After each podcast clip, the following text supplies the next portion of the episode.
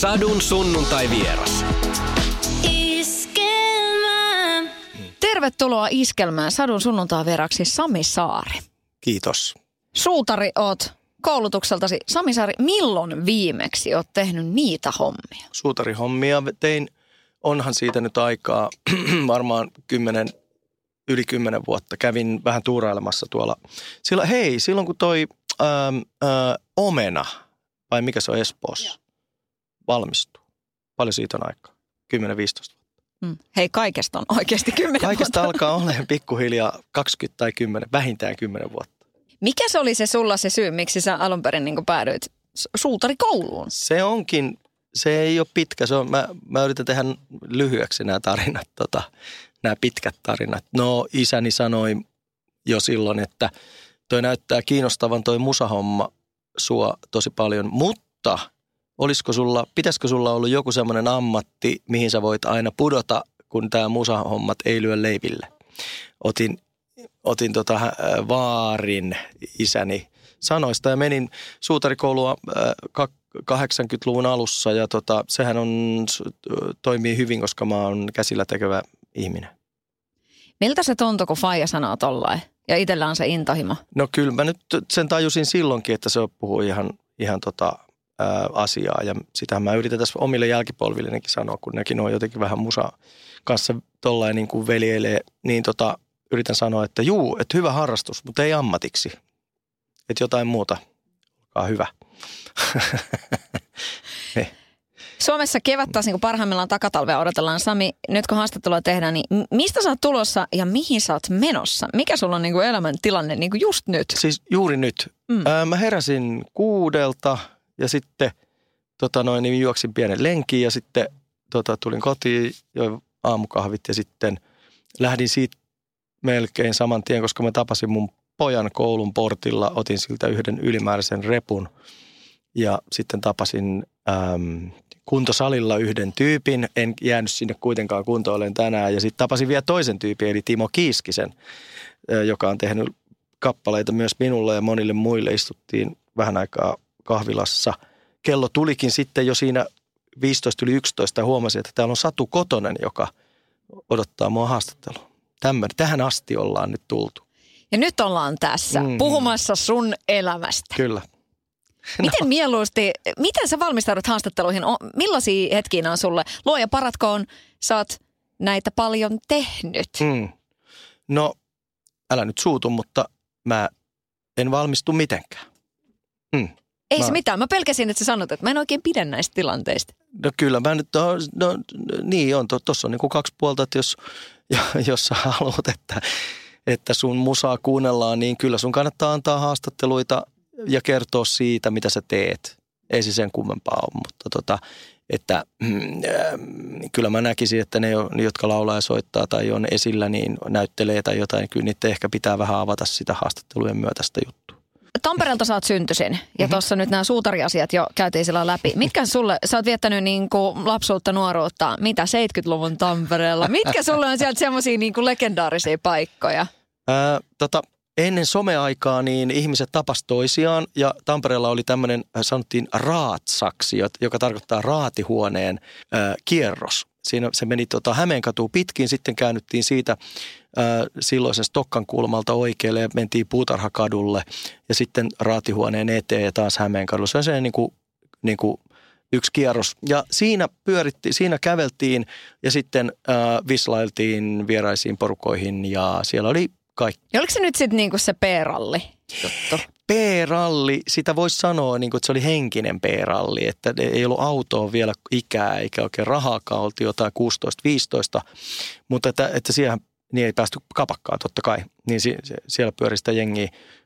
Niin, mutta se oli mun mielestä, nyt kun mä muistelen sitä, niin oli aika hauskaa, koska mun isosisko pääsi ravintolaan, mutta ravintolat meni kiinni, niin tavallaan se porukka jalkautui sinne Raatsalle, eli sinne Hämeenkadulle. Ja itse asiassa loppuillasta pyöri kaikki. Isosiskot ja pienet kaverit ja kaikki. Et se oli, aika kultaa muistoja, mutta niin jotenkin tuli, että siinä oli semmoista jonkinlaista yhteisöllisyyttä näköjään, niin kuin nykyään sanotaan. Mutta se oli ainoa paikka, missä oli porukkaa. Mullakin on isosiskoa, mä pääsin sen paperella ravintolaan. Sä et voinut mennä. Mä en voinut mennä. Mulla olisi pitänyt pukeutua erilaiseksi. Joo, mä en päässyt. Mä olin niin vauvakasvoinen silloin, että multa kysyttiin vielä 30-vuotiaana jotain papuja. Tajuat sä, että toi on niin siistiä. Jotain niinku. Joo, se oli. Näin on. Mm. Ai babyface. Niin jotenkin siis semmoinen niin kuin nuoren näköinen, kyllä. Mm. Silloin.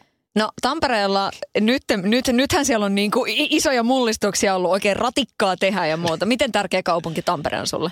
No kyllä Tampere on, se on syntymäkaupunki ja siellä on sukua vähän vielä jäljellä ja sitten vanhoja kavereita ja koulukavereita, ensimmäisiä bändikavereita ja tuommoista. Tosin mä lähdin sieltä jo 80-luvun loppupuolella pois ja... Mutta siis aina kun sinne menee, niin kyllähän tämä niin kuin läikähtää nostalgiaa. Meidän pitäisi olla nostalgiaradiossa nyt haastateltavana. niin Tampere mulle edustaa niin kuin tavallaan nostalgiaa ja sitä, niitä, ne tulvii sieltä sitten ne muistot. Ja sitten mä aina kun mun siis jälkikasvu oli nuoria, niin nuorempia, niin ne aina muistuttaa sitä. Että aina kun me ajettiin Tampereelle, mä poikkesin siitä heti moottoritieltä ja näytin sitten, katsokaa lapset, tuossa on, isi on asunut tuossa noin pienenä. Sitten on huokailee se, joo, tämä on 10. kerta nyt, kun sä näytät tämän meille. Mutta noin kuuluu tehdä. Niin, totta. Mulle tuli mieleen, että jos saisit jäänyt Tampereelle ja niinku, tämä Manse Rockhan on niinku käsine, niin oisi, miten niinku Manse Soul? Siinäpä se, toi onkin hyvä kysymys. Toi on hyvä kysymys. Tosin siis nyt kun ajattelee niin kuin tätä hetkeä ja Tamperetta ja musiikkiskeneä, mitä on, niin onhan siellä nyt vaikka mitä. Että siellä on niin kuin edustettuna Funky Kingston, joka soittaa alkuperäistä ska-musaa ja tämmöinen kuin Joe Buddy eli Raulamo Jussi, joka on ansiokkaasti soittanut bluesia. Mutta siis ei nyt tietenkään iso yleisö muista tai tiedä ehkä sellaista, mutta Dave Lindholm muutti sinne joskus ja toi sinne bluesia. Siellä on niin kuin tosta juuri musa. Niin kuin sakkia tosi paljon, eikä niin kuuluisia. No Heikki Silvennoinen tietenkin on aika kuuluisa, mutta niin kuin isolle yleisölle. Mutta sekin on niin kuin tuommoinen juuri musiikin edustaja. Ja sitten siellä on tämä Pyhä Kolminaisuus, Juise Eput ja Popeda, mikä ei ole tietenkään huono ollenkaan sekään. Mitkä oli semmoisia artisteja, missä kohtaa sulla jotenkin iskisit se niin kuin soul jotenkin niin kuin tajuntaan oikein kunnolla? Muistatko sen hetken sellainen, kun se lamppu on Sami syttynyt? Soul-lamppu. Niin. No se on syttynyt pikkuhiljaa, koska se on tullut sieltä kotoa. Meidän kotona kuunneltiin niin paljon musiikkia ja oltiin niin kuin keskusteltiin ja luettiin kirjoja ja oltiin tavallaan niin kuin kiinnostuneita erilaisista taiteen alueista nähtävästi, tai siis tiedän. Ja siskolla oli levyhyllyssä, oli Motown Collections ja kaikkia siihen aikaan. Nyt puhutaan siis 70-luvusta. Ja sitten, hauska, että sä kysyt koska mä oon juuri aloittanut yhden Laura Parkko-nimisen kirjoittajan kanssa tekemään niin kuin ensimmäistä elämänkertaa. All right. Tämä on nyt paljastus. Tämä tuli, ei vaan. Skuuppi. Tämä on skuuppi. Ei vaan siis elämänkerta. Me aloitettiin nyt kirjoittamaan sitä. Ja tämä itse asiassa menee niin, että Laura haastattelee mua ja sitten se sen kirjoittaa sitten. Mutta että tässä nyt on joutunut sitten miettimään aika paljon tätä menneisyyttä ja että mitä on tapahtunut ja tällainen. Niin sen kirjan työnimi on Suomi Soulin lyhyt oppimäärä. Sami Saaren sanoin ja nähtävästi siihen tulee 165 sivua, koska mulla on senttejä sen verran. Hei, iso juttu. Minkälainen henkinen puoli on siinä, että jos päättää, että nyt mä kerron mun tarinan, niin koska monen suusta on kuulunut sitä, mä en ikinä, että mä en tee paljastusta, koska mä en halua suolata ihmisiä ja näin, koska sit pitäisi olla, että sun pitää kertoa asioita. Minkälaisella ajatuksella sä teet? No mä ajattelin, että tää on puoliksi tämmönen niinku tiedekirja ja sitten puoliksi ja puoliksi mä kerron siinä samalla niinku aikajana, jos ajatellaan, että vedetään niinku vuodesta 1962 niinku tänne. 2019 vedetään sen viiva, niin sitten mä sijoitan niin kuin oman elämäni ja sitten tämän musiikin niin kuin viivojen molemmille puolille. Et mennään niin kuin kronologisesti eteenpäin ja sitten minä kerron sitä tarinaa, mutta sitten välillä taas kerrotaan, mitä maailmassa on siihen mennessä tapahtunut tai sillä hetkellä. Et se, ja siis soul-musiikki on. Ja mulle tämä, niin kuin tämä että miksi juuri soul tai joku muu tai miksi Stevie Wonder tai jotain, niin se käy sitten siitä selväksi ja mistä se on mulle iskostunut ja miksi mä sitä teen ja miksi mä oon tykästynyt siihen musiikkiin. Mutta se on niin kuin minun sanoin, mutta Suomi soulin historia myös. Sehän on aika hämärää, että Suomessa on soitettu soulia. Mutta soul-musiikki on ollut yleisesti ihan radioissa, maailmanlaajuisesti radiossa soivaa musiikkia silloin vuonna 1967 ja siitä eteenpäin aina vuoteen 1973. Eli siinä on... Se on lyhyt oppimäärä sekin. Kun näitä elämäkertoja on tullut, niin niissähän sitten on myös niitä tosi isoja skuuppeja, paljastuksia, arpia, kaikkea. Ja sitten on toiset ei halua paljastaa. Mitä sä haluat paljastaa itsestäsi? No mä oon tämmönen höpöttäjä, että mä puhun aika suoraan, mitä mulla on tapahtunut. Että se on varmaan, tai siis se onkin Lauran sitten tehtävä, että kuinka se sieltä sitten poimii niitä olennaisia asioita. Ei mulla ole mitään salattavaa hirveästi. Kyllä mun täytyy ehkä kysyä muutamilta ihmisiltä, saanko mä kertoa jotain asioita liittyen niin kuin johonkin parisuhteisiin tai sitten johonkin muuhun vähän hämärämpään toimintaan. Onko parisuuden hämärää toimintaa? No niin, joo, just mietin ihan samaa tässä. Niin kuin. Jos on monta parisuhdetta, niin se on hämärää. Niin, sitten se on ehkä jo vähän sillä alueella. Niin. Joo, näin on. Mutta en mä nyt pitää villielämää ole viettänyt, mutta kaikkea on sattunut ja tapahtunut tässä. Niin kuin, miksei sitä nyt voi pistää kansiin? Ei se nyt niin kauheata. Mitäs lapset? Ei, mitäs niistä? Onko lapset niin kuin sanonut? Ei ne varmaan tiedä, että ei niitä kiinnosta. Ai, joo. Oot sä nyt sen nolofaija? Koska no, kuulemma... Mä luulen, että kaikki on jotenkin noloja. Niin, no, kun mä oon ymmärtänyt. Mulla on vielä sen verran sillain niin kuin alakouluikäisiä, niin kuin tiedätkö, vähän pienempiä. Tuleeko se hetki? Tulee, totta kai. Se tulee, se hetki tulee, että sua niin kuin, no se on siinä teinivaiheessa. Mulla on yksi teini kotona, 14V, niin sitä ei kyllä niin kuin ihan julkisesti saa halailla. Ja pitää aika mennä itse niin kuin inkognito seiniä pitkin. Sitten mulla on 21V, niin se on kyllä halattavissa ja keskusteltavissa. Se tulee takaisin, kato. Ole huoleti. Se tulee siitä sitten. Mm. Hei, ihana. Näin on sitten. Jossain vaiheessa, kun sä kasvat ja vanhenet vielä, niin sitten yhtäkkiä sulle soitetaan ja kysytään, että miten sä voit? Oh, se menee väärinpäin nähtävästi. Niin. Mutta ihanaa, että ne tulee takaisin. Tulee. Joo. Puhutaan, mä kysyin sulta tuosta isyydestäkin vähän myöhemmin, mutta kun sä sanoit tuossa, että kirja ja näin poispäin, niin milloin se tulee? No nyt sitä on alettu kirjoittaa, että se on vähän niin kuin ennen aikaa levyn teko, että tässä niin kuin, että kun kysytään bändiltä, että koska teille levy tulee, niin sanotaan, että kyllä, no sit kun se valmistuu. Niin onhan tässä sama juttu. Musassahan ei enää tapahdu niin, tehdään single, se tulee samalla viikolla ulos, mutta... Kyllä kirja pitää ihan kirjoittaa ja siihen kirjoittamiseen menee aikaa. Vuoden päästä. Näin. Okei. No niin, sitä odotellessa. No niin, nähdään sitten silloin seuraava kerran. Hei vuosi 1997, iso vuosi sinulle. Joo. Doremi. Eka soololevy tuli silloin. Clintonista tuli presidentti. Just se oli se sama vuosi. Okei, joo. 97. Mm-hmm. Ja... Ekana suomalaisena Veikka Gustafsson nousi ilman niin kuin happilaitteita Mount Everestille. Aivan. Isoja juttuja. Kyllä. Ja sulta se solella. Mikä sulla oli niin kuin elämässä, millainen mies sä olit ennen sitä levyjulkaisua? Ja sitten tavallaan kohta tulee se kysymys, että millainen sä olit sitten sen jälkeen, kun siitähän iso pyörä pyörähti niin sanotusti. Okei, millainen sä olit ennen Doremin julkaisua? Mä olin kitaristi, joka soitti erilaisissa bändeissä, laulava kitaristi. Soitin Pave Maijasen kanssa ja Sirkessalon kiertuebändissä ja monien muiden kanssa. Ja mä olin niin kuin kitaristin vakanssilla ja aika nöyrä niin kuin musiikkityöläinen. 97, kun ilmestyi Doremi ja sitten tuli ainutkertainen, se tuli hitiksi, niin kyllä mä niin kuin on ulkopuolelta kuullut ja kyllä mä sen myönnän, että tavallaan se oli, siinä oli se pari vuotta eteenpäin. aina 99-2000 tein vielä sen seuraavan levyn, niin kyllä mä muistan, että mun niinku kusi läikähti päähän tavalla tai toisella. Tai se huomion määrä oli valtava. Ja sitten jotenkin mä luulen, että sen kautta niin kuin mä jotenkin musta tuli ehkä aika nokkava.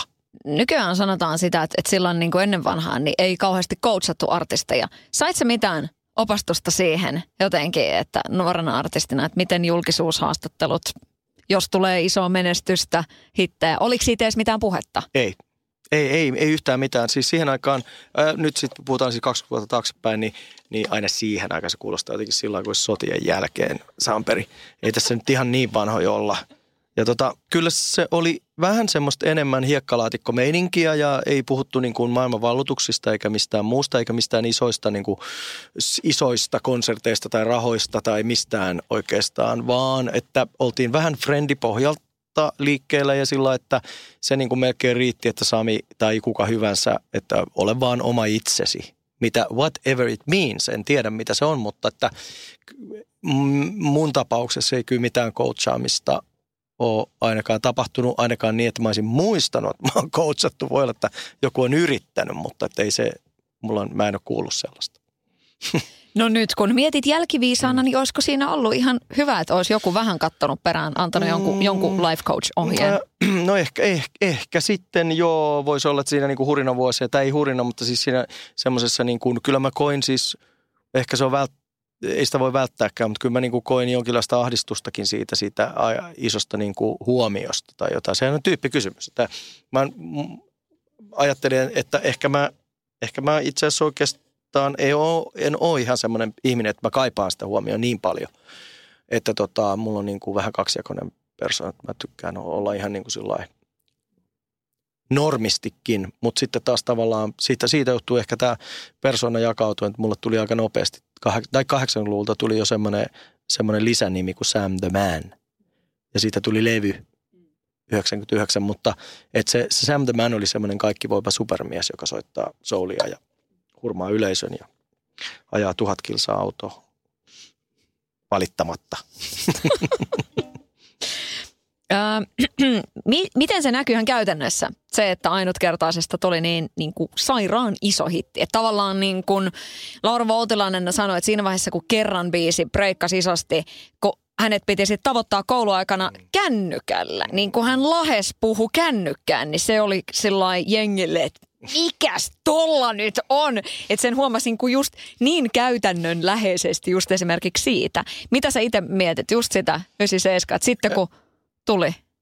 No joo, siis kyllähän sä sen sitten huomaat sen, että sä kävelet ihan vaan kauppaan ja sitten kassa pyytää sulta nimmarin samalla, että mutta sitä tapahtuu edelleen, mutta se on niin kuin eri asioista tavallaan. Ehkä mua on niin kuin seurattu, sitten joku on seurannut mua jo vuosikymmenet, niin sitten kun ne näkee mut jossain Kangasalan tepoililla, niin ne on ihmeissään, että mitä sinä täällä teet, saako nimmarin. Mutta enpä tiedä, kun mä jotenkin kävelen vähän sillain niin kuin musapäissäni aina ja semmoisessa usvassa, että mä en välttämättä aina oikein niin kuin reagoikaan ihan kaikkeen, mitä tapahtuu ympärille. Että voi olla, että joku muu ehkä pystyisi sen sanomaan paremmin. Mutta semmoinen tietty tunnettavuus ja semmoinen, että mä asuin Kruunohassa silloin, niin jengi alkoi moikkailemaan sillä niin kuin oli kiinnostuneita. Mutta että mä tiedän sitten taas Ehkä se nousi päähän, että mä tajusin, että sitä mun musaa, mitä me oltiin tehty ja esitettiin, niin se yleisö niin kuin dikkasi sitä niin kovaa, niin mä rupesin oikeastaan sen kautta niin kuin kusipäistyyn. En sen, että kadun ihminen moikkaa mua. Paloiko jotain siltoja siinä, kun tuli sitä niin kuin menestystä ja hattuun nousua? Niin. No kyllä, siinä varmaan sitten menikin, jos katselee niin taaksepäin, niin ehkä siinä niin kuin muutama parisuhde jäi jalkoihin, yksi avioliitto ja siitä vähän eteenpäin vielä ja kaikenlaista, että sehän on ihan ajankäyttöasia. Että sitten kun sä oot paljon pois, niin ei kai se nyt oikein sitten toimikaan, että tämmöistä aika normi meininki. Noin, minä tein se nyt ihan muusikkohommaa, että kyllä en tiedä sitä taas niin kuin kirjasta lakimiehet ja meklarit tai jotkut muut samat ongelmat siellä. Pitäisi olla läsnä. No harmittaako se? No ei nyt tietenkään enää harmittaa. Sitten mulla on vähän semmoinen asenne, että mä en koskaan oikein katso taakseni. Mä jään niin kuin murehtiin. potkasen oven kiinni ja menen eteenpäin. Mutta en ilkeästi. Mä yritän olla. Tai ehkä mä oon ilkeä, mutta mä en tajua sitä. En tiedä. Vaikeat. No, ainutkertainenhan on biisinä niinku semmoinen, että tulee jotenkin niinku, tulee tippa silmään ja jotenkin, mulle tulee ainakin niinku häämeiningit mieleen ja tällaiset näin. Niin voi vaan kuvitella, Sami, että sähän oot varmaan aika paljon kauniita rakkaustarinoita kuullut liittyen tuohon biisiin. Millaiset on ne niinku sykähdyttävimmät storit, että missä se biisi on ollut jengillä mukana? Totta. Joo, sä oot naulan kantaan. Siis mä oon esittänyt tuota kappaletta lukemattomissa häissä, niin kuin alttarilla tai urkujen vieressä lehteriltä tai sitten ihan hääkeikka tai jotain muuta. Se on niin kuin totta kai, siis onhan se nyt sitten kuitenkin se sanotus, joka käsittelee sitä, että sillä hetkellä nyt kahdesta ihmistä tuntuu, että nyt tämä on ainutkertaista. Ja niinhän se onkin ja niinhän se pitää ollakin, ei siinä mitään. Joo, kyllä mä oon nähnyt niinku aika, tai kuullut niitä tarinoita ja sitten varsinkin se, että kun pariskunta soittaa tai haluaisi juuri mut sinne esittää sen kappaleen, niin siinä kuulee tavallaan sen, niinku sen he haluavat kertoa ja avata sen tarinan sitten, että minkä takia ja miten tämä on vaikuttanut. Mutta sitten mä oon kuullut, että se on ehkä sillä, että jompi kumpi on niinku kuunnellut sitä biisiä aikaisemmin ja sitten se on tuonut tavallaan se siihen parisuhteeseen, mutta mä en tiedä. Ehkä kimpo, en mä tiedä. Monenlaisia, joo. Hei, mutta kuin ihanaa toi nyt on. Siis toihan on niin spesiaalia. Sun tekemä biisi. Timo Kiiskinen ja meikäläinen kyllä, joo. Niin. Joo. Niin, no ei, siis totta kai. Näinhän se menee. Joskus osuu, useimmiten uppoo. Ei kun ei osu. Mutta joo, toi on siis, on se totta kai siis lippulaiva. Muistan, että Eero Raittiselta kysyttiin joskus, että kyllästyttääkö laulaa Holvikirkkoa. Niin noin multa on joskus kans kysytty, niin mä sanoin, että onneksi ainutkertainen on niin hyvä biisi, että siihen ei mä koskaan kyllästynyt siihen. Musta siitä on ilo laulaa edelleen. Nyt kun sä sanot ton Timo Kiiskisen, niin Timohan on tässä nyt esimerkiksi muun muassa siis Lauri Tähkän aisaparina nyt ollut tässä Latelta tuli vasta levy ja muuta vasta. Millainen aisapari te ootte Timon kanssa? Ja just törmäsin siihen kahvilassa ja meillä on ihan sama meininki. Ystäväthän on semmosia, me oltaisiin varmaan muutenkin ystäviä, ellei me tehtäisi niin kuin musaa. Että sehän on kemiaa se, että mitä sä tuut ihmisen kanssa toimeen, niin kuin esimerkiksi meidän suhteen, niin kuin, eikö me tulla ihan hyvin toimeen? Tässä on ihan hyvä tämmöinen flow. Joo, kyllä. Tällainen välitön fiilis tavallaan. Joo, kyllä. Niin jotain siinä erittyy ja sitten Timo on vaan semmoinen, niin kuin, se on hieno ja mukava ja älykäs kaveri ja sen kanssa on kiva keskustella. Ja sitten me ollaan ajauduttu vaan tekemään sitten musaa välillä yhdessä, mutta silloinhan me oltiin enemmän yhdessä silloin, kun me tehtiin yhteistä musaa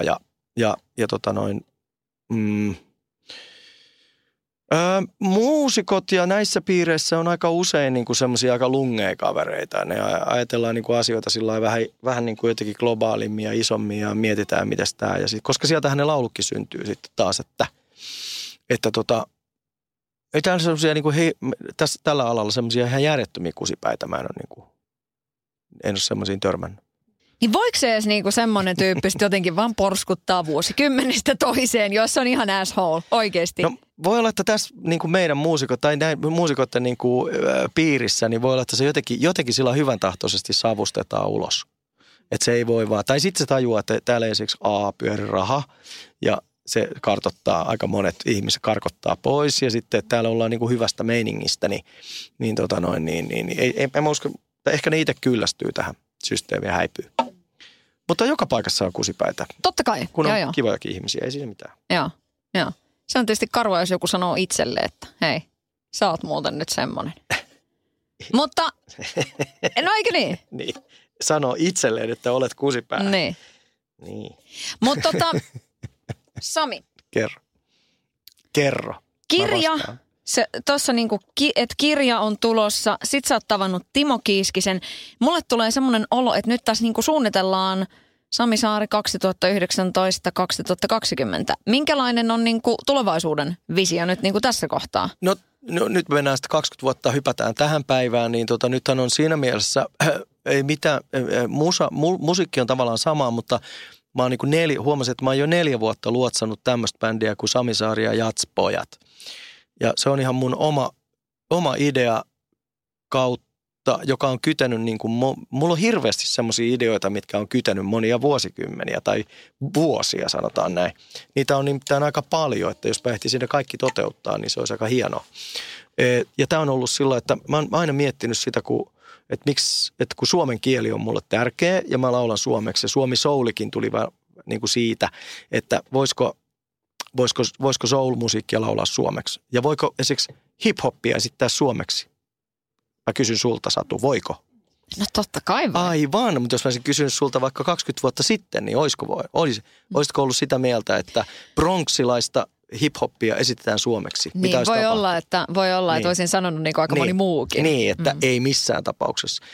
Tähän tapahtui myös soulille, että jo meitähän arvosteltiin tosi paljon, että te voi tuolla laulaa. Että te ette ole Chicagosta ja te kun Detroitista ja sitten te ette ole mustia, niin te ette saa laulaa noin. Mä sanoin, kukas sen kieltää? Ja mutta tuo jatsjuttu on vähän sama. 50-60-luvulla Suomessa tehtiin tosi hauskaa tanssijatsia, iskelmäjatsiksi sanottu. Semmoinen kuin Helena Siltala ja muuan Olavi Virta lauloi tämmöistä Sokeripala esimerkiksi, semmoinen kappale. Niin se on, se on periaatteessa jatsmusaa, mutta se on iskelmä. Semmoista iskelmäjatsia. Niin meillä on tämä Jatspojat ollut tässä jo 4 vuotta, niin mä vedän sitä niin kuin eteenpäin. Se on hyvä.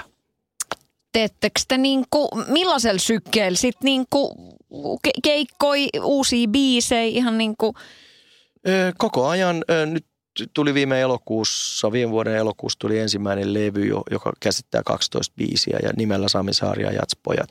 Siitä on julkaistu jo 4 singleä, 2 videoa ja sitten nyt olisi jo toinen levyllinen valmista matskua, mutta kun ei kannata tehdä vielä, että me tehdään tässä niin kuin pikkuhiljaa julkaistaan sieltä levyltä singlejä, mutta voi olla, että mä teen yhden uuden biisin, joka tulisi kesällä, kun mulla tuli sellainen kesäbiisi tässä niin mieleen. Niin me treenataan ja sitten me tehdään keikkoja. Viime vuonna ehkä tehtiin 100 tai sitten jotain ihan siellä täällä, klubeissa, tanssipaikoilla, missä hyvänsä tarvitaan tanssijatsia, niin me soitetaan. Sami, missä sun parhaat ideat syntyy? Päässä. Minkälaisissa elämäntilanteissa ja hetkissä? Vahingossa. Nähtävästi mulla on joku osa aivoista, joka toimii musiikilla koko ajan, niin kuin riippumatta musta. Mutta jos mä saan just aikaa, että mä jaksan kuunnella sitä osaa mun aivoista, niin sieltä rupeaa tippuun sitä tavaraa jotenkin sillä lailla. Mä rekisteröin koko ajan. Mä niin kuin teen. Mä oon tehnyt mutta mun käsittääkseni niin kuin ison osan hyvistä kertosäkeistä tai jostain semmoista niin kuin ideoista, ne on tullut niin kuin ruuhkassa autossa. Siinä kun on se kaikista se tyhjin olo ja se tuijota tyhjyyteen ja sitten yhtäkkiä tulee säveliä päähän. Hei wow, koska noi on just niitä hetkiä, kun miettii silleen, mun elämä valuu saakeli hukkaan. Juuri näin. Ja sua vähän vituttaa ja sitten sä istut siinä ja sen jälkeen sun rupeaa tulee niin kuin tää, että mistä tästä saisi. Tää ei voi olla totta. Esimerkiksi olisi hyvä kertosäkeistö. Tää ei voi olla totta. Sitten sun täytyy miettiä, että mitä se kertoo se biisi. Mutta tämmöisiä lauseita tulee hirveästi, jota mä sitten laulan mun puhelimeen. Siinä odotellessa. On kiva kuulla, että millaisia laineja siellä on siellä puhelimessa. Niin kuin, millaisia On siellä vaikka mitä. Niin. No, miten tiukka itsekritiikki sulla on? Mitkä pääsee sitten sieltä eteenpäin? Ei ole kritiikkiä. Mä oon pyrkinyt koko elämäni poistamaan kritiikin mun omasta elämästä, koska kritiikki haittaa niin kuin kaikkea tekemistä. Mä just mietin sitä, että tänne tullessani, että itse asiassa mietin tätä muuten sitä, että mitä sä aiot kysyä tai jotain, mutta ei sillä ole mitään väliä, mitä sä kysyt. Mutta jäi mieleen, mietin sitä, että kritiikki on, se on semmoinen juttu, mikä mun mielestä pitäisi poistaa niin kuin alun perinkin. Niin kuin. Niin, semmoinen niin kuin, se kritiikki tulee varmaan siitä, että sä oot niin kuin, alun perin me kaikki ihmiset ollaan jotenkin huomion kipeitä. Ja se liittyy tavallaan siihen, että sä mietit sitä, että mitähän noi ajattelee musta. Ja siitä tulee se itsekritiikki. Mutta jos sä ajattelet, että sut laitetaan umpioon, oletko silloin kriittinen itsellesi, jos ei sulla ole ketään kuulijaa? Eikä peiliä. Eikä peiliä, aivan. Eikö näin? Mun pitäisi päästä semmoiseen niinku tilaan, että sä et ajattele, varsinkaan siinä tekovaiheessa ei tarvitsisi ajatella, eikä saisi ajatella ja mitään. No oletko sä siinä tilanteessa itse omassa elämässäsi, että sä et mieti, että mitä muut susta ajattelee? Joo, pikkuhiljaa. Mutta totuus on tietenkin se, että kyllähän mä kaipaan kuulijoita, jolloin tavallaan se on hiuksen hieno juttu, että paljonko mä otan kritiikkiä sieltä vastaan. Mutta mitä kovemmaksi sun pinta niin kuin tulee tässä vuosien varrella, niin sitä vähemmän sä tavallaan otat semmoista hajottavaa kritiikkiä. Mutta rakentavaa kritiikkiä otat vastaan, kyllä. Hei Sami, sä voisit tehdä noin. Oot sä ikinä ajatellut, että sä voisit tehdä näin? Oot sä ikinä ajatellut, että sä laulaisit tätä biisiä tai ton tyyppistä biisiä tai jotain. Tää on niinku rakentavaa kritiikkiä, mutta sitten se hajottava kritiikki, niin sitä sä osaat työntää niinku veke. Että sä et välitä ihmisten puheista. Älä niistä välitä. Eiks niin? Onko elämässä ollut semmoinen hetki, että ei ole pystynyt tolla tavalla suhtautumaan, suorittamaan? Totta kai koko nuoruus ja koko niin kuin varhaisaikuisuus, kaikkihan on aina. Mä myönnän ihan täysin sen, että ihmiset on, suurin osa on toista. Kato nyt tuota somemaailmaa, Instagramit ja kaikki. Mitä se on muuta kuin huomiohakua? Kaikkihan se on. Minä olen siellä kanssa, ei siinä mitään. Mä nyt etsin töitä sieltä enimmäkseen ja mä mainostan keikkoja ja kaikkea, että se on niin kuin mun väline, koska ei ole enää lehdissä mitään ja uutisissa ei missään ei niin kuin mainosteta, niin some on ainoa paikka, missä mainostetaan keikkoja. Mutta mä oon sanonutkin, että kun ollaan puhuttu tuosta, että voi olla, että mä en olisi somessa, jos mulla ei olisi tämmöistä ammattia ollenkaan. Mua ei niin kuin kiinnostaisi. Mä ehkä tekisin jotain käsitöitä jossain verstaassa. Ja mua saisi tulla sitten tapaan sinne, jos joku haluaisi. Voi olla, että siinä on vähän mulla on vähän semmoinen erakkofiilis ollut aina minussa myös. Mutta sitten puhutaan, että somen suhteenhan me ollaan vielä sillai suht alkutekijöissään. Ollaan. Totta kai, sehän on niinku yksi kanava. Se on niinku, niin, se on kanava. Joo, uusi kanava, mitä me käytetään. Joo, kaikki, lähes. Mulla on paljon kavereita, jotka ei ole somessa. Ja tietoisesti. Ja ne pärjää. Niin. He niin. Tytöt ja pojat niin. Pystyvät elämään ihan tavallista elämää. Niin. Ajattele. Eikö se ole? Eikö se ole ihmeellistä? Mutta sitten toisaalta ne on myös niitä tyyppejä, jotka sitten, että heidät kyllä tunnistaa, koska he tuovat sen esille. Mä en ole sitten missään somessa. Se pitää aina sanoa. Se on sama kuin porukan lentäjä, niin hän kyllä itse tuo sen esille. Niin, sen pitää aina sanoa. Totta. Kyllä. Mutta somesta mennään Sirkesaloon. Okei. Okay. Akiin. 2004. Kaikki, niin kuin, joka kerta kun Akia kuulee vaikka radiosta, niin kyllä mä mietin. Se tulee mulle aina mieleen, että perkele. Näin siinä sit kävi. Miten Aki on läsnä sun arjessa? No, siitä nyt on aikaa jo 12 vuotta ja mä jossain vaiheessa lopetin sen aiheen käsittelemisen julkisesti ja puhutaan nyt sitten vielä lyhyesti tässä, niin ihan vaan niin, että päätöksestä Akin poismenosta ja perheen niin kuin siitä tapahtumasta meillähän ei ole mitään sarkaa valittaa mihinkään korkeampaan oikeuteen. Näin tapahtui. Me jäätiin tänne miettimään, niin kuin yleensä kuolemassa käy. Ja ne, jotka jää eloon, niin me jäädään miettimään, että mitäs hemmettiä tapahtuu ja tämmöistä tapahtuu. Ja sitten me toivotaan siitä tavalla omilla tavoillamme. Ja nyt on 12 vuotta mennyt. Se, mitä mulla on jäänyt Akista, on tietenkin se, että Aki jätti kauhean kasan biisejä, mitä huudellaan mun keikoilla edelleen. Ja siis aika usein tulee vielä, kun mä menen vaikka Jatspoikia tai mikä hyvänsä, niin ne muut yhdistetään siihen Akiin, niin sitten... Niin kuin ennen kuin mä menen lavalle, niin yhtäkkiä joku nykäisee hiasta ja kysyy, että laulatko Akin biisejä myös. Ja mä sanoin, että totta kai, että mikä siinä, että jo siitä niin kuin, oliko se jo ensimmäinen keikka Akin kuoleman jälkeen, niin mulle tuli itkeviä ihmisiä jo sinne keikalle, koska ne halusi kokivat jonkinlaista terapiaa siinä, että mä laulaisin muutaman biisin. Niin mä sitten ehkä oikeutin itselleni sen, että mä voin laulaa sen biisejä sitten tietyssä silloin tällä. Ja oikeastaan aika useinkin. Muutamia sen hittejä niin tulee laulettuja. Ne on hyviä biisejä ja jengi rakastaa niitä ja niin miksei niitä laulaisi. Niin. Sulla on leimoja paljon käsissä. Onko jotain VTN Velvetsiin tai Sirkesaloon liittyvää? Nämä on tämmöisiä, joo. Näköradiossa näytetään lisää sitten, niin nämä on tämmöisiä pieniä elämäntapahtumia. Nämä on niin kuin joko eri maista, eli leimoja, eli tatuointeja niin, ja tilanteista. Ja sitten täällä on VTN Velvetsin yksi mikrofoni, tämmöinen suuren vanha partahöylämikki, niin partakone mikrofoni tuossa oikeassa olkapäässä. Se kuvattiin jossain vaiheessa levyn kanteen, tuohon yhteen singlen kanteen, VTN Velvetsin aikana, kyllä. Mutta tämmöisiä niin kuin muista ja sellaisia elämänohjeita, niin ne on mulle niin kuin, mä oon tatskoja, mutta nyt mä oon luvannut jo ympäristölle, eli lähipiirille, ettei enempää. Onko tullut sanomista?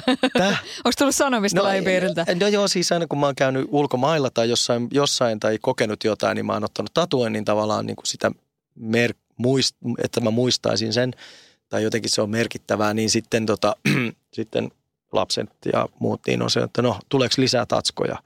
Mä sanoin, no pitäisikö? No ei mielellään, eikö noin riitä? Niin mä mietin, että ei sulta niinku paidankauluksesta ei nouse niinku mitään, että ei ole kasvoissa, onko sulla joku? Ei kasvoihin. Niin. Mä olisin sitä mieltä, että jos sulla on ihan tavallinen kauluspaita päällä, niin kaikki pitäisi jäädä sen alle. Ei muuta. En mä halua. Mä en halua missään tapauksessa, että mun kaulasta ei kasvoissa tai missään näkyisi. Mm. Jos sulla on puku päällä, niin sieltä ei näy mitään. Mm. Joo. Niin, Sirkesalosta vielä. Se, että mikä se on niin kuin, tässä on niin kuin totta kai siis jouduttu hyvästelemään niin kuin ihmisiä niin kuin elämään kuuluu. Joo, ja näin poispäin, mutta mitä sä itse ajattelet, mikä on niin kuin Sirkesalon tämmöinen niin kuin musaperintö tässä maassa? No Sirkesalo oli ensimmäinen, joka teki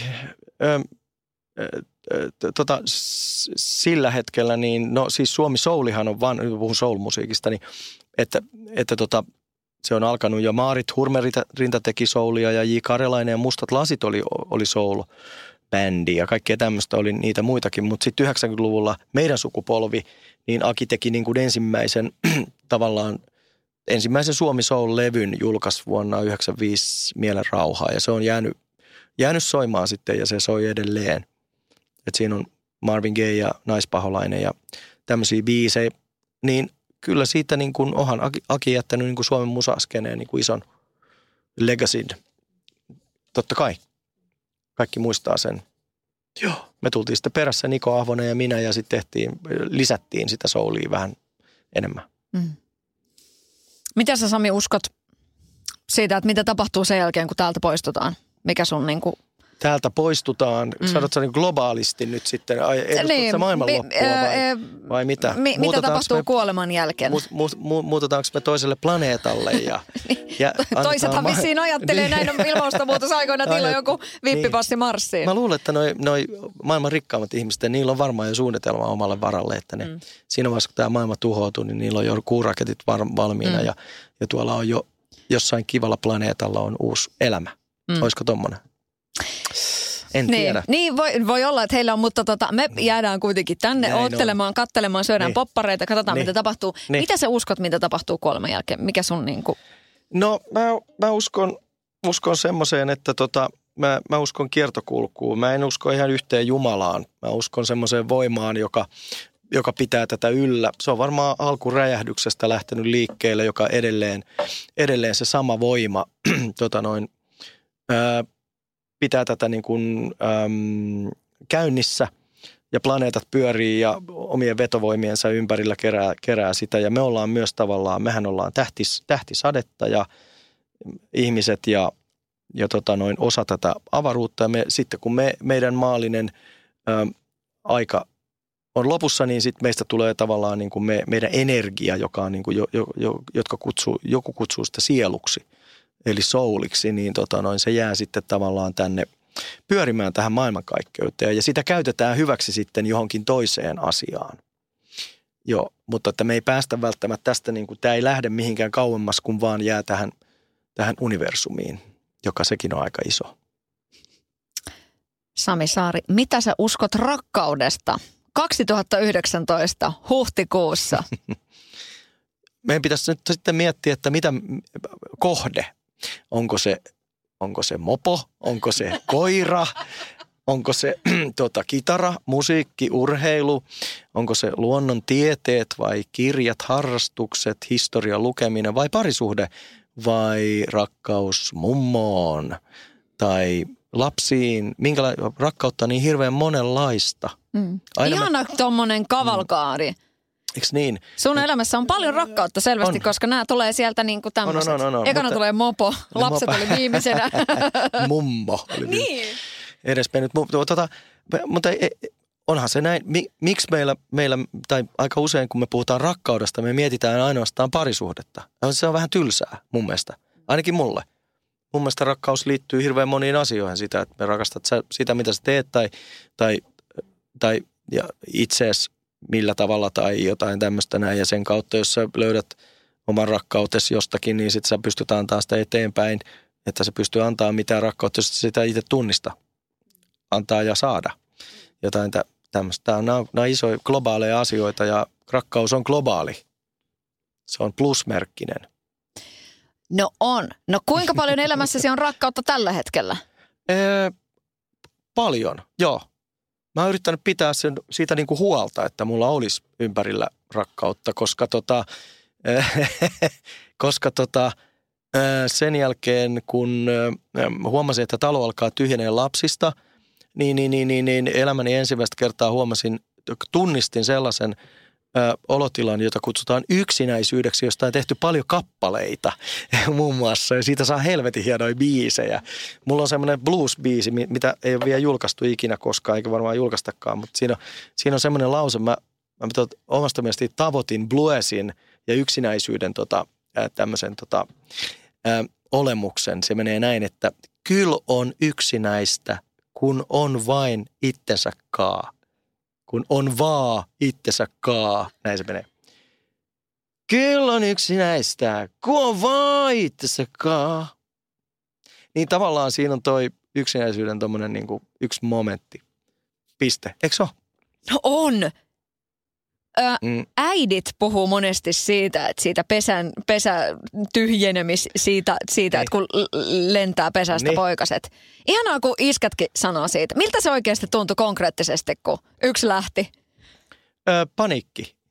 Tulee kirjoitan ylös vähän muistiinpanoja. Tulee paniikki ja sitten sä mietit, no sitten syntyy lauluja myös, mutta sitten taas tavallaan ne on sellaisia vaikeuksia. Mulla on ollut hyvin kiinteät ja on hyvin kiinteät suhteet tuohon mun jälkikasvuun ja myös eksiin ja nykyiseenkin. Tai siis no nykyinen on nykyistä. Mutta sitä tarkoitan, että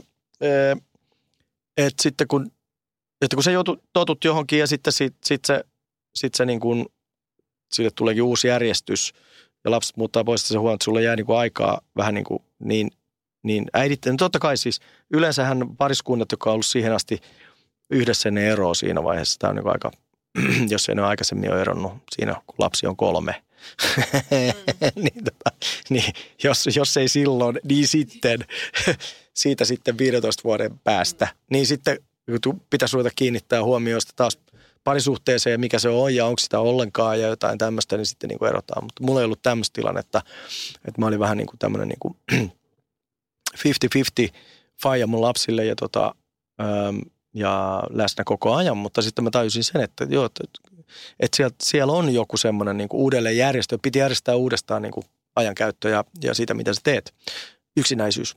Koin sellaisen tunteen. Joo. Millainen isä sä oot? Miten paljon sä oot tehnyt töitä sen eteen, että sä oot oikeasti läsnä sun jälkikasvulle? No sitä pitäisi kysyä noilta tyypeiltä sitten. En mä osaa sitä sanoa, en mä nyt voi mennä kehuun, että mä oon hyvä isä, mutta kyllä mä oon yrittänyt olla. Kyllä sä voit sen sanoa. Ei, en voi sanoa, mutta mä voin sanoa, että mä oon kaikkeni yrittänyt. Ei, kuulostaa katkeralta. Mä oon yrittänyt olla aika paljon läsnä jo onkin, koska siinä on se juttu, että kun ajatellaan, että muusikko kiertää. Tää on niin kuin tämmöisiä mielikuvia, että muusikko on aina pois. Niin mä voisin sanoa, että ehkä voi olla hyvinkin, että oman firman perustanut lakimies tai joku lääkärikin saattaa olla enemmän pois kotoa kuin minä, koska mulla on viikonloppuisia aina töitä. Mä oon ollut tosi paljon mun lasten kanssa koko ajan. Maanantai, tiistai, keskiviikko, torstai, perjantai, lauantai lähdetään keikoille sitten vasta, että läsnäolo. Miksi se olisi niin kuin mahdoton sanoa, että mä oon ollut hyvä vanhempi? En mä tiedä, millä kategorialla sen nyt sitten niin kuin, mihin sitä vertaa, mitä se on, mikä on hyvä vanhempi. En mä tiedä, en mä nyt ole mikään. Mutta kyllä mä näen, että noi mun penskani, niin kuin niistä on kasvanut niin kuin hemmetin kivoja tyyppejä ja ne osaa puhua ja ottaa toista ihmistä huomioon ja osaa kuunnella ja kätellä ja katsoa silmiin ja syödä lautaselta, pitää haarukkaa veistä oikein kädessä, avata oven vanhalle mummolle tai lapsiperheelle tai jotain muuta. Että jonkinlaisia perusasioita on olemassa, kai. En tiedä, tuleeko se multa, mutta tai ympäristöstä voi olla hyvinkin. No yes. Varmasti tulee, koska kyllähän sä oot kohtelias kaveri. Nyt mä sä sanoit äsken, että sulla on hyvä suhde eksiin. Millainen suhde sulla on seksiin, koska tiedätkö mitä kävi? Kun mä googletin Sami Saareen liittyviä uutisia, niin mä löysin haastattelun, joka me ollaan tehty. Tää menee näin. Lemme tohtori Saari aukaisee opuksen kohdalta 318. Siellä kerrotaan, että pitäisi kertoa rehellisesti tilanne, bla bla bla. Elän omaa elämää, niin on tärkeää, että tehdään yhdessä jotain kivaa, puhutaan, harrastetaan yhdessä. Siellä se erotiikkakin latautuu. Tää oli jotenkin niin että sulla on niin vitsi, kun mä en nyt ole varma. Tästä on ehkä 5, olisiko joku 5 vuotta. Okay. Seksi on niin kuin, sehän on oikeastaan parasta kuntoilua, mitä voi olla. Kommentoi Saari iskelmän Satu Kotoselle. Niin Sami, baby, millainen suhde on niin kuin seksiin nyt? Jos seksiin on hyvä, niin miten seksi? Miksi tää oli hyvä? Seksiin on hyvä. Seksiin on ollut mulla aina hyvä suhde, en mä tiedä. Mä tykkään aiheesta. Aiheena ihan vaikka puhua asiasta tai sitten harrastaa sitä tai jotain tämmöistä. Musta se on iloinen elämän semmoinen eliksiiri, helvetti soikoon suola. Totta kai. Siis mä näkisin, että sitä pitäisi, eihän sitä voi koskaan oikeastaan harrastaa liikaakaan. Että siitähän tuli, se on ihan fyysisesti todettu, että se on terveellistä ja övereitä ei voi oikeastaan koskaan vetää ja jos löytyy vaan kiva kumppani, joka tajuu, tai siis olette samoissa niin kuin fiiliksissä, ymmärryksessä. Mutta tiedätkö, kun nykypäivänä siis uutisoidaan siitä, että jengi on niin uupunut. Sitten valitaan mieluummin se some tai totta joku kai. Muu. Kyllä mä sen näen. Mä myös näen ihmisiä, jotka ei harrasta seksiä. Mä näen sen jo kasvoilta. Oikeesti? No niin. Kyllä säkin sen näet. Niin näen. Mitä sä näet musta? No, sulla on... Ei. No, kyllä mä näkisin, että sun elämässä on seksiä. Niin, nyt mä sanoin, että tässä niinku ydinperhe, 10 vuotta naimisissa, tänä vuonna 2 lasta. Okei, anna tulla. Mä haastattelen sua. No niin. Mutta. Niin. Mitäs sun mies sanoo tähän seuraavaan lauseeseen? No? Ei, kun siis nimenomaan nyt tässä ollaan niinku siinä pisteessä. Me ollaan puhuttu tästä, että mehän ollaan jo vähemmistössä ihan sen takia, että me ollaan oltu 15 vuotta kimpassa ja me ollaan edelleen naimisissa, okay. Meillä on niinku lapset. Kyllä. Ja sit peitto heiloo. Ja ihanaa. Se on varmaan Juman kautta se juttu, miksi, etteihän me muuta varmaan oltaisi tässä näin. Tämähän on mahtavaa. Niin, ja se on ihana kuulla tommosta, koska siis toi toinen puolihan on niin kuin että ei ole seksiä parisuhteessa. Se on niin kuin lehdet pullollaan ja somet ja kaikki. Näin. Ei, nimenomaan. Ja sitten onkin vähän semmoinen, eihän tätä nyt tuu sillai, mä en ole ihminen, joka tätä nyt sit huutelisi muuta kuin nyt tässä haastattelussa, mutta koska tää on mun ohjelma, tää jumalauta. Tää haastatteluhan jää ihan tähän pöytään. Niin nimenomaan, tää on mun ohjelma, niin mä voin sanoa, että mulla on seksi. Ihanaa. No niin. Onneksi olkoon. Niin, mutta miten tärkeänä asiana sä pidät? Okei, niin kuin just sitä. Sä et ole lemmentohtori, mutta voit vilkaista. Niin oikeesti. Nyt tähän niinku kauniiksi lopuksi, Sami Saari, mitkä on sun niinku suuret sanat? Saa olla seksiin liittyen, saa olla mihin tahansa, mutta jotenkin niinku näkisin, että sulla voisi olla tuossa seksin saralla jotain saarnattavaa. Tämä on just tämä, että sano joku hirvittävän tärkeä lause tähän loppuun ihanasti, jonka voi, no niin. Mä sanoisin kyllä kuitenkin näin, mitä mä oon viime aikoina käyttänyt aika paljon ja Niko Ahvonen käyttää sitä kanssa, koska tuntuu vähän siltä, että jengi tönii toisiaan paljon eikä oikein ymmärrä niin kuin yleisesti, niin kuin, ei jaksa kuunnella toista eikä ottaa niin kuin toisia huomioon. niin tämä toimii ihan parisuhteessakin. Ja, niin päälle puhumisen aikakausi on ollut niin pitkä, että pitäisi ehkä kuunnella enemmän ja sitten ihan vaan tällä, että koittakaa olla kilttejä toisillenne. Erittäin hyvin sanottu. Mm. Mm. Joo, toi päälle puhuminen, joo. Joo, todellakin. Mutta siis, siis johtuu siitä, että on hirveä kiire toimittaa omia asioita ensin, ennen kuin annetaan sille toiselle mahdollisuus, joka niin kuin puhuisi jotain. Ja se saattaisi jopa sekoittaa sitten mun systeemejä. Mm. Mulla meni ajatukset niin sekaisin, kun niin toi toinen puhuisi jotain. Tätä. Kun sä katsot niin kuin telkkaria ja jotain muuta, niin siihen puhutaan päälle tosi paljon. Isäni sanoi joskus, että hän arvostaa hyvää keskustelua. Hyvään keskusteluun tarvitaan vähintään kaksi ihmistä. Jos siinä on yksi, niin sitä kutsutaan monologiksi. Sadun sunnuntai vieras.